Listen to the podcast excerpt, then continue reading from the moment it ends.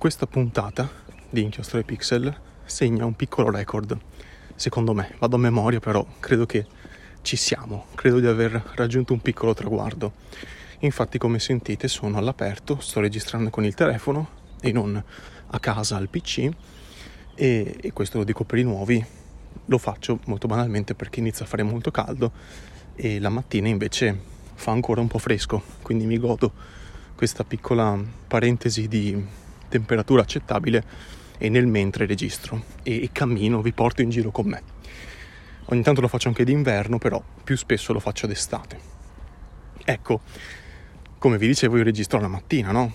La mattina, presto, però a livello di record credo di non, di non aver mai registrato alle 6 e un quarto della mattina e, e, lo faccio anche chiaramente perché così ci sono meno macchine e meno disturbi meno vocio, meno persone in giro e quindi posso godermi un po' di, di pace senza, senza, eccessivi disturbi, ecco.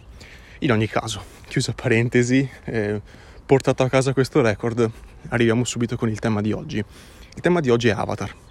Lo so, credo che alcuni di voi eh, potranno alzare qualche sopracciglio perché, vabbè, va bene tutto, però parlare di un film che è uscito 13 anni fa mi sembra un pochino eccessivo e sono parzialmente d'accordo. Io non avevo intenzione di registrare questa puntata, mi è venuta in mente in un modo un po' rocambolesco. Vi spiego subito, in pratica, eh, prima della visione dell'ultimo film di Doctor Strange, nel multiverso della follia, di cui ho parlato molto brevemente anche qui sul podcast, eh, c'erano i trailer, come spesso accade, insomma, almeno nei cinema grossi, prima della proiezione del, della pellicola c'è sempre uno spazio più o meno ampio dedicato a trailer, pubblicità, cose così. In mezzo a questi trailer ce n'era uno che mi ha colpito, ma che in realtà ha colpito tutta la sala, che è il trailer di Avatar 2, il nuovo film di Avatar che uscirà a fine anno e, e che sicuramente andrò a vedere. Ecco, a parte il contesto, voi immaginatevi una sala piena di persone ovviamente per Doctor Strange che si ammutolisce di colpo per guardare un trailer. Questa cosa non mi è mai successa onestamente. Di solito quando, quando così passano in rassegna i trailer la gente si fa gli affari suoi, no? Parlotta, c'è chi guarda, chi non guarda, chi se ne frega, chi fa la battuta, insomma è veramente un momento di, di calma prima della tempesta, ok? È un momento in cui la gente fa un po' quello che gli pare. Però appena è stato proiettato il trailer di Avatar 2, la gente si è zittita è cominciato un brusio di gioia, cioè la gente era genuinamente contenta di quello che stava vedendo ed era veramente fomentata, cioè la gente non se l'aspettava. Io tra l'altro ero circondato da persone più o meno miei coetanei, quindi sui 20-25 anni, quindi gente che ha vissuto il primo Avatar da piccola, perché io il primo l'ho visto al cinema non credo in 3D, onestamente, non, non, mi ricordo però non credo in 3D, però avevo 13-14 anni, quindi ero piccolo e, e, ho vissuto quel momento non ricordandomelo più, perché adesso chiaramente se vado indietro con la memoria non mi ricordo più quella cosa là, um, però diciamo ho vissuto quel momento con un, un relativo trasporto, ok? Era l'evento di cui si parlava da tanto tempo e, e chiaramente un minimo ha lasciato il segno nel bene o nel male. Quindi la gente chiaramente era lì, guardava questo trailer e lo guardava con un certo trasporto. Quindi mi sono detto, visto che non mi ricordo un'ostia del primo Avatar, sai che c'è me lo riguardo, ma non me lo riguardo normalmente. Mi guardo la versione estesa. La versione estesa è uscita solo in Blu-ray, ci sono varie edizioni, però bene o male, insomma. La versione estesa è quella che si trova non dico più facilmente, ma quasi. Credo che la versione cinematografica, quella da 2 ore 40, si possa trovare solo su Disney Plus al momento. Se cercate su Amazon il Blu-ray trovate quasi solo quella estesa, che ha circa 10 minuti in più rispetto a quella cinematografica, che male non fa, non è che ti cambia il film, però è qualcosa che io guarderei con una certa attenzione, specie se vi è piaciuto il film e volete avere un pezzo da collezione a casa. Quindi, com'è Avatar? Com'è davvero questo film? Come, come mi ha colpito dopo 13 anni? Eh, l'ho trovato meglio o peggio? Insomma, facciamo un po' un bilancio. Partiamo col dire che Avatar è un bel film, ma è fondamentalmente uno shonen. Per chi non se lo ricordasse, Avatar è questa storia molto semplice, molto lineare, di un gruppetto di militari e scienziati umani che sbarcano eh, sul pianeta Pandora, che dovrebbe essere abbastanza vicino rispetto alla Terra, eh, perché la Terra è fondamentalmente distrutta dal, dalle macchine, dalle, da, dalla eccessiva industrializzazione, quindi il, il pianeta Terra non è più eh, accogliente e quindi un gruppetto di appunto militari ricercatori sono andati su Pandora per estrarre un minerale particolarmente utile che, che, permette insomma di fare molti soldi perché si vende a peso d'oro. Ok? E quindi c'è subito il, il lato così della medaglia eh, formato da eh, militari cattivi, gli scienziati cattivi che vogliono depauperare Pandora del suo minerale più prezioso mm, per, per farci i soldi, ok? Quindi proprio shonen, è davvero uno shonen, ok? E poi si racconta la storia di questo militare ormai non più in servizio perché è, è diventato, eh, diciamo, ormai vive sulla sedia a rotelle, quindi non è più un militare in carriera che eh, mh, fa la conoscenza dei navi, questa specie umanoide che vive su Pandora e che fondamentalmente la controlla, comunque sia ci vive in grande armonia, eh, e questo militare un pochino alla volta, tramite il suo avatar, cioè questo corpo artificiale di un navi che può controllare con la mente, entra in contatto con questa popolazione inizialmente per convincerla a spostarsi da un grosso, da, da un grosso eh, giacimento di questo minerale eh, e poi insomma si affezionerà e anzi combatterà con, con loro contro gli umani che vogliono distruggere la loro casa. Quindi è un, una storia di crescita personale fondamentalmente o comunque sia di convincimento de, del bene che può fare vivere in un mondo eh, che va di pari passo con la natura e quindi contro le macchine e a favore del, dell'ambiente e dell'equilibrio dell'ambiente, insomma. Quindi è una storia molto semplice, molto lineare. Noi seguiamo per tutto il tempo le vicende di, di Jake, Jake Sully mi pare si chiami il protagonista, e che un pochino alla volta no, eh, scoprirà come, come vivono i navi e si convincerà della bontà della, del loro stile di vita e della bontà, insomma, della loro società. Quindi è un po' questo, eh, cioè veramente eh, stringi stringi è solo questa roba qua. Quindi non è niente di spettacolare, cioè il messaggio dietro a, ad Avatar, il messaggio ambientalista, è molto chiaro, è molto palese, non è un film particolarmente ispirato dal punto di vista di trama, non è questo grandissimo capolavoro da questo stretto punto di vista. Però c'è da dire che Avatar non è solo questo. E se fosse solo questo, comunque sarebbe un buon film ma è anche altro. È anche altro perché ha un lato tecnico, un comparto visivo, soprattutto degli effetti visivi, degli effetti speciali, di tutto quello che è a corredo eh, rispetto a questi elementi, che ancora oggi fa impallidire i più blasonati film Marvel. Ok? Cioè parliamoci chiaro. Io, io ho visto a stretto giro sia Avatar che eh, Doctor Strange 2. Cioè, Avatar che è di 13 anni fa fa le scarpe a Doctor Strange ok, dobbiamo essere molto chiari rispetto a questa cosa qua. Gli effetti speciali di Doctor Strange sono pattume in confronto e, e Avatar, vi ripeto, è uscito 13 anni fa. Nello stesso periodo stava per, eh, o meglio stava cominciando l'MCU e stava uscendo anche eh, Dragon Ball Evolution, è lo stesso anno, ok, per farvi capire qual è la tara. Quindi degli effetti speciali così che ancora oggi risultano veramente convincenti io non l'ho mai visto onestamente. Cioè, provate a riguardare per esempio un film Marvel. Faccio l'esempio con la Marvel perché sono quei classici film pieni di effetti speciali. Um, e, e, guardatelo oggi, uno dei primissimi film, cioè è veramente inguardabile, ok? Non c'è la cura che possiamo trovare in blockbuster come, come Avatar, che esce una volta ogni 13 anni, però caspita quando esce ti inchini, perché segna un nuovo punto d'arrivo, segna il, eh, l'asticella per quelli che vengono dopo non è scontata come cosa, ok? Non è un film che uno può ignorare da questo punto di vista, eh, perché è, è, tutto lì alla fine.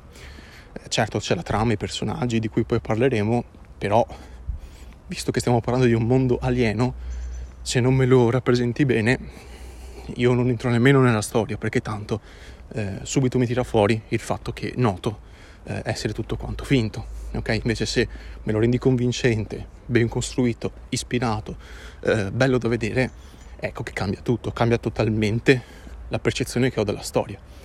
Eh, per un film così è fondamentale quindi avere un comparto visivo di alto livello e onestamente Pandora non me la ricordavo nemmeno così bella, cioè io avevo dei ricordi molto semplici, molto, molto basilari di Avatar.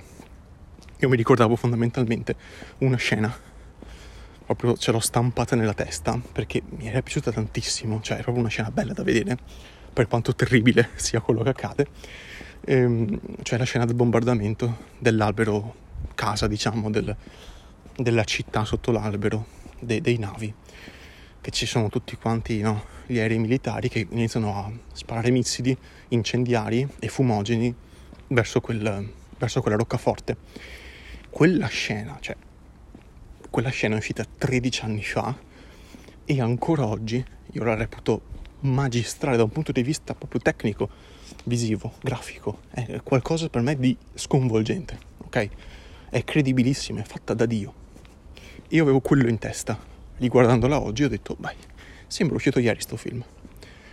Quindi mm, uno può stare a disquisire quanto vuole sulla trama, sui personaggi semplici, su, sulla eccessiva chiarezza di molti avvenimenti, però non si può eh, non restare ammaliati rispetto a quello che si vede. Eh, il mondo è costruito benissimo, pieno di dettagli, l'ambientazione è ispirata, è ben fatta, eh, ti viene voglia di essere dentro lì e questo è un altro aspetto secondo me importante di tutto quanto il film, mm, c'è un, ha un, tutta la sua logica, il fatto che i navi possono in qualche modo dialogare con il mondo, il collegamento che possono fare, mm, anche da quel punto di vista là è tutto molto curato, molto coerente, molto, molto pulito. Mm. Si vede che da un punto di vista proprio della, del, dello studio, della ricerca, del lato artistico, del lato visivo, insomma è stato fatto uh, un lavoro più che sopraffino e io mi aspetto questo livello anche in Avatar 2, ok? Però arriviamo alla trama, arriviamo ai personaggi, arriviamo a, al, al lato che di solito viene criticato un pochino di più. Perché generalmente, almeno questo è quello che mi è sembrato di capire, la critica maggiore che viene fatta ad Avatar è che, eh beh, ma è un film vecchio, è un film uscito in ritardo, doveva uscire dieci anni prima, vent'anni prima. Io non sono d'accordo con questa critica perché, vi ripeto, l'ho visto 13 anni dopo. Quindi, se era in ritardo prima, adesso dovrebbe essere super in ritardo. Dovrebbe non piacermi. Però, io non so bene cosa voglia dire film in ritardo, sinceramente. Non ho bene idea di, de, del significato di questa critica, cioè un film in ritardo boh, e quindi co- come sarebbe stato se, eh, co- come sarebbe dovuto essere se non fosse stato in ritardo sempre che quello che abbia detto sia italiano, comunque sia capiamoci, ok? Eh, cioè, in ritardo sì, però eh, mi devi dire qual è l'altro lato della medaglia, cioè se non fosse in ritardo come sarebbe? E questa cosa qua non, non accade mai, si dice è in ritardo, boh, basta, morta lì, però senza spiegare. Io invece vi dico che non è un film in ritardo, sempre se ho capito bene quello che, voglio, che, che, che vuol dire questa frase, ma anzi è un film banalmente semplice, cioè è, è un film lineare c'è una storia che comincia e che finisce. Punto. I personaggi nel mezzo evolvono, cambiano, crescono, ehm, fanno le loro scelte, scoprono qualcosa di più di se stessi per arrivare al punto B, cioè alla fine del film, in qualche modo cambiati, cresciuti, eh, in qualche modo migliori rispetto a come erano in partenza. A me sembra il classico cammino dell'eroe, molto semplice, molto chiaro, la palissiano, senza, senza troppi fronzoli, senza troppe seghe mentali, ma è un percorso di evoluzione di crescita dei personaggi. Basta. Su uno sfondo magistrale, fatto benissimo, con eh, delle ambientazioni che ancora oggi fanno invidia ai più blasonati blockbuster, fatti tutti quanti in GG. E fatti anche male. Io onestamente il percorso di crescita che ha fatto Jake, il protagonista, a me piace come è stato raccontato, le modalità di racconto io n- non mi aspettavo qualcosa di particolarmente elaborato. Ok? È un film palesemente votato e, e, e fatto per promuovere il messaggio ambientalista E, e sullo sfondo c'è questa forte contrapposizione tra i militari brutti e cattivi. Ovviamente, di nuovo, stiamo parlando di uno shonen. Ok, fondamentalmente è uno shonen, è una roba per ragazzi. Eh, che può essere vista ovviamente anche, anche dal pubblico più adulto, perché ha all'interno alcune chicche, alcune scelte, alcune, eh, alcune scene proprio che secondo me possono essere apprezzate da tutti. Cioè, è veramente un blockbusterone con tantissimi soldi dietro e con un team di creativi che sanno fare il loro lavoro, cioè rendere un film fruibile ai più, nel modo più semplice possibile. Quindi c'è davvero la contrapposizione tra i militari brutti e cattivi e sono, cioè, sono caratterizzati in quel modo là, in modo semplice, quasi veramente bidimensionale, molto pulito però.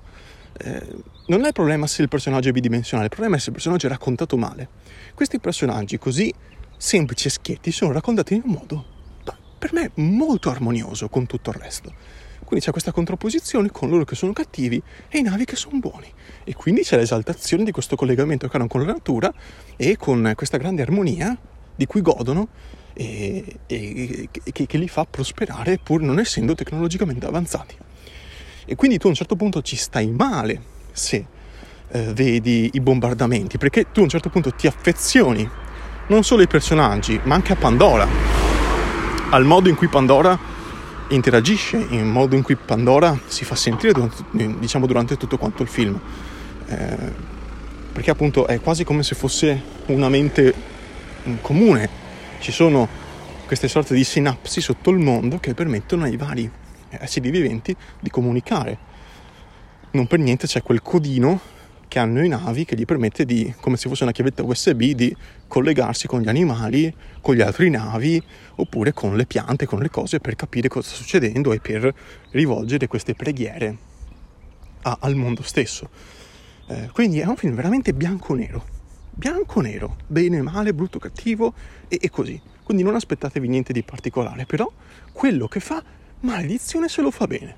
Ed è la prova provata che per raccontare una bella storia non ti servono, non ti servono dei personaggi, wow, complessissimi perché poi ti perdi a un certo punto nella scrittura del personaggio, cioè, cioè proprio ti, ti, ti, sfugge dalle mani il personaggio. No, personaggi semplici, chiari, netti, belli, distinti, fanno le loro cose, non ci sono particolari colpi di scena, però tutto quello che accade, quel poco che accade, perché non è che gli eventi sono tantissimi, eh, sono pochi, pochi eventi molto chiari, quello che accade è raccontato veramente di Cristo. Eh, che, che, caspita, buttalo via.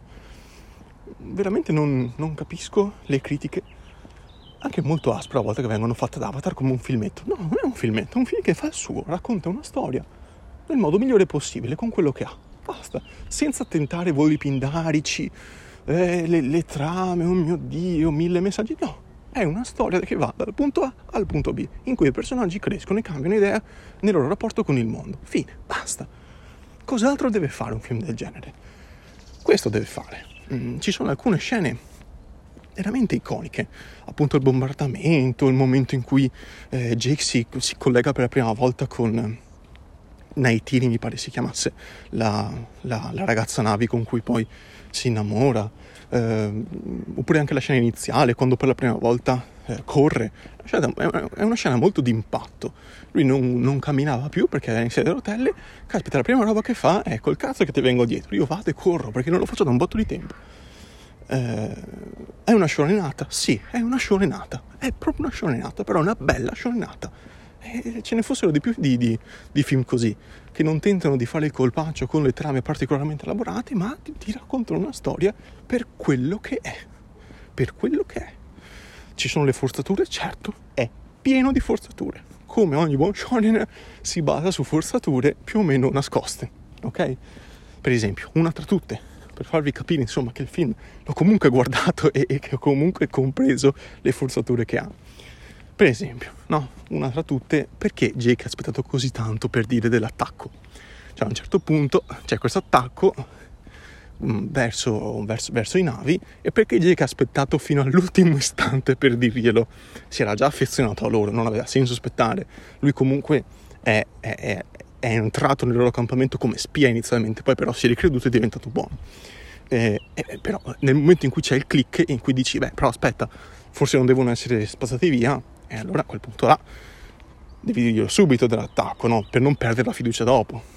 Però tutto quanto questo è funzionale al suo, tor- al suo ritorno come eroe, con l'uccello più grande del mondo, quello fichissimo, che non mi ricordo neanche come si chiama, e, e, fare la scena shonen, perché è così, cioè è così, dobbiamo dircelo, non è una cosa brutta, è un, una caratteristica del film, è un film che vuole colpire un pubblico vasto e quindi fai lo shonen. E c'è il ritorno dell'eroe con le, eh, il, l'uccello Super Saiyan, perché è così, cioè è così. Eh, oppure altra, altra scelta discutibile, perché fare il comparto scientifico insieme all'esercito, cioè se l'esercito aveva comunque in mente di bombardare, perché caspita ti porti dietro gli scienziati? Cosa serve? Se tanto alla prima occasione, che poi tra l'altro hanno creato loro artificialmente, cioè il pretesto per la guerra l'hanno creato gli umani, perché portati dietro la zavorra del comparto scientifico se tanto alla prima occasione avresti comunque bombardato? Che senso ha? il lavoro di quasi intelligence che fanno Jake e gli altri non ha ragione d'essere. Cosa mi serve conoscere la popolazione cercare di convincerli con le buone? Se tanto, appunto, al primo, a, al primo pretesto, che tra l'altro mi creo io, li bombardo. Non serve, è una perdita di tempo, è minutaggio che non serve. Però, nel contesto del film, per il modo in cui è raccontato, è la storia più incredibile che ti potessero raccontare, nel modo migliore possibile, con i mezzi che avevano, che erano tanti. Uno dice vabbè però mi aspettavo qualcosa di un pochino più elaborato. Ci sta. Tu ti aspettavi qualcosa di più elaborato e io questo mi aspettavo. Una storia chiara semplice e lineare senza, senza mm, eh, ragionamenti intricati strategie particolarmente oculate no è una roba veramente bidimensionale però un, è un bel bidimensionale eh, il film sta in piedi alla stragrande si notano le forzature certo si notano sono lì davanti agli occhi non te le togli più di dosso una volta che sei un minimo grande, ovviamente le noti molto di più. Però questo non vuol dire che il film sia brutto, anzi il film secondo me si regge in piedi più che bene, più che dignitosamente. E ho grandi aspettative per il seguito, ma, ma non, non, sto scherzando, è proprio così. Cioè, lo attendo con ansia, ho visto il trailer, è qualcosa di sensazionale. È un seguito diretto, cioè dieci anni dopo. E insomma, io credo che ci sarà pane per i miei denti e, e credo insomma di, di, di, di, guardarlo al day one, insomma è veramente uno, de, uno di quei film che adesso attendo eh, con, con, grande trepidazione. Poi c'è tutto quanto il lato, se così vogliamo dire, il lato più cross-mediale, eh, il lato eh, laterale di, del fenomeno Avatar, e cioè i videogiochi, videogiochi fumetti. I fumetti non li ho letti, sono editi da Dark Horse e in Italia non sono ancora arrivati, quindi non credo arriveranno mai onestamente i fumetti di Avatar, o se arriveranno, arriveranno con grande ritardo quando il secondo film sarà già uscito, perché la gente si ricorda che esiste Avatar.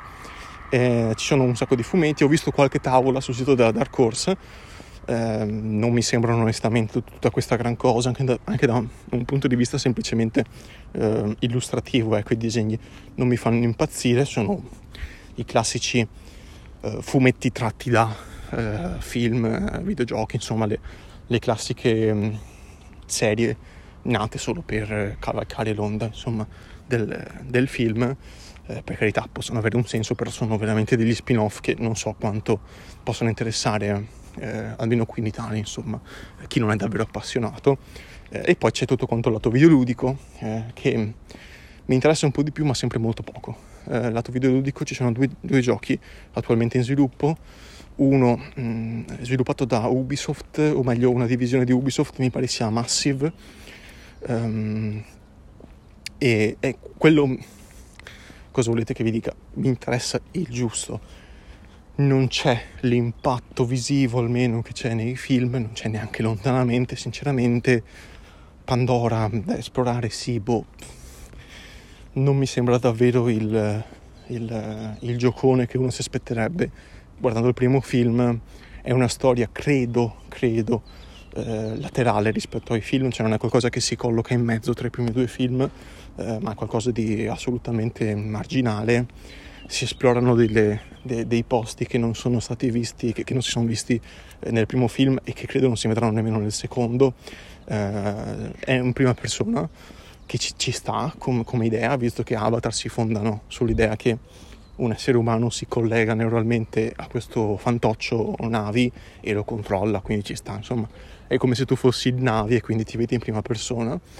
Um, e quindi rischi di essere Far Cry, ecco, rischi di essere Far Cry con, con, i, con, con tutta l'abitazione di Pandora, ecco. No, non credo sarà un gioco che comprerò al lancio, anche perché esce solo su Next Gen e io ancora la PS5 non l'ho presa però anche quando la prenderò insomma non, non credo sarà il primo gioco cui, su, diciamo, su, cui, su, su, cui, mi fionderò eh, oggi come sempre accade quando registro il telefono non so parlare non posso nemmeno editare quindi ci becchiamo una puntata così come viene e poi c'è il secondo videogioco quello per mobile che dovrebbe essere un MMO shooter che boh un MMO shooter io devo vederlo prima di, di capire com'è, com'è, perché non mi pare ci sia un trailer, non credo. Eh, sul sito c'è solo il tastino per leggere più informazioni, non per guardare il trailer. Mi interessa veramente zero e, e basta, insomma, uscirà solo su mobile, quindi iOS e Android, mentre il videogioco su console uscirà eh, su PS5, Xbox e PC. Ovviamente. Quindi che dire alla fine di questa puntata? Come, come tirare le somme su questo film? Allora, Avatar 1 è sicuramente un film epocale, nel senso è uno di quei film che resterà. Eh, beh, tra l'altro, insomma, James Cameron quando, quando pubblica, ecco, eh, avendo fatto Titanic, Terminator, mille altre robe, diciamo quando, quando pubblica lui qualcosa succede, quindi è qualcosa da tenere d'occhio come, come regista, come, come, fenomeno, ecco, sicuramente non è qualcosa che eh, passa senza lasciare il segno. Eh, con ciò detto, insomma, ci sono tutte le critiche che si possono fare alla trama troppo semplice, personaggi bidimensionali. A me sembra veramente un gioiellino, eh, tecnicamente qualcosa di sbalorditivo ancora oggi. Se ve lo vedete in 4K su uno schermo grande, cioè, sembra veramente uscito l'altro ieri eh, da un punto di vista di trama ha le sue lacune, le sue forzature, però se lo si vede come uno shonen, come una storia di formazione che può andare bene sia per il ragazzino che per l'adulto che ha passato la vita a guardare storie come questa, ehm, resta secondo me molto convincente, molto semplice, se la può guardare chiunque, dal ragazzino, vi ripeto, all'adulto, comprende al 100% secondo me il messaggio del film, i personaggi, il loro sviluppo, eh, entra in empatia con il mondo intero eh, di, di, Pandora, che è il punto centrale del film, cioè se non ti affezioni al mondo poi alla fine non hai l'empatia per, per, per sentire, per emozionarti con i bombardamenti, con la guerra. Quindi è veramente un film bello, riuscito, godibilissimo con le sue piccole sbavature, con le sue ingenuità, che sono però dettate dal modo in cui hanno raccontato la storia, che tuttavia, nonostante questo, resta molto chiaro, cristallino, limpido, semplice, diretto, schietto e va dritto al punto. Basta, questo è quello che volevo dirvi con riferimento ad Avatar. Guardatelo se non l'avete visto, anche se io qua ho fatto spoiler, quindi magari ve lo, in, eh, ve lo metto in descrizione che faccio spoiler per tutta quanta la puntata, altrimenti poi uno non se l'aspetta e si becca lo spoilerazzo e tra l'altro visto che vogliamo fare 31 a questo punto vi dico anche che il finale finalissimo del film quindi chi non l'ha visto può lasciarci in questo momento eh, quando si vede appunto Jack che fa il passaggio di corpo da quello umano a, al, suo, al, suo, avatar e quindi diventa permanentemente un Navi eh, ecco in quel momento là si creano mille opportunità perché adesso lui non ha più il conflitto interiore, non ha più doppia, il doppio corpo, bisognerà vedere come gestiranno questa cosa, insomma è, è secondo me la, la, più grande cosa dovranno, di cui dovranno parlare nel secondo film, eh, è, veramente un punto di svolta, ecco, a questo punto con gli umani che non ci sono più sicuramente torneranno, però bisognerà vedere come la gestiranno, come lui entrerà in contatto con gli umani, se avrà delle recrudescenze, dei, dei, no, dei, dei pentimenti, insomma è qualcosa che mi interesserà vedere. Basta, con ciò detto, vi ringrazio dell'ascolto, vi lascio in descrizione ovviamente i link per contattarmi, per farmi sapere eh, la vostra opinione, quindi Twitter, Telegram, la mail, e tutto, quello, e, e tutto quanto c'è di, corrego, di, di corredo. Oggi vi ripeto, non so parlare, ma ce la becchiamo così. Vi ringrazio dell'ascolto e alla prossima.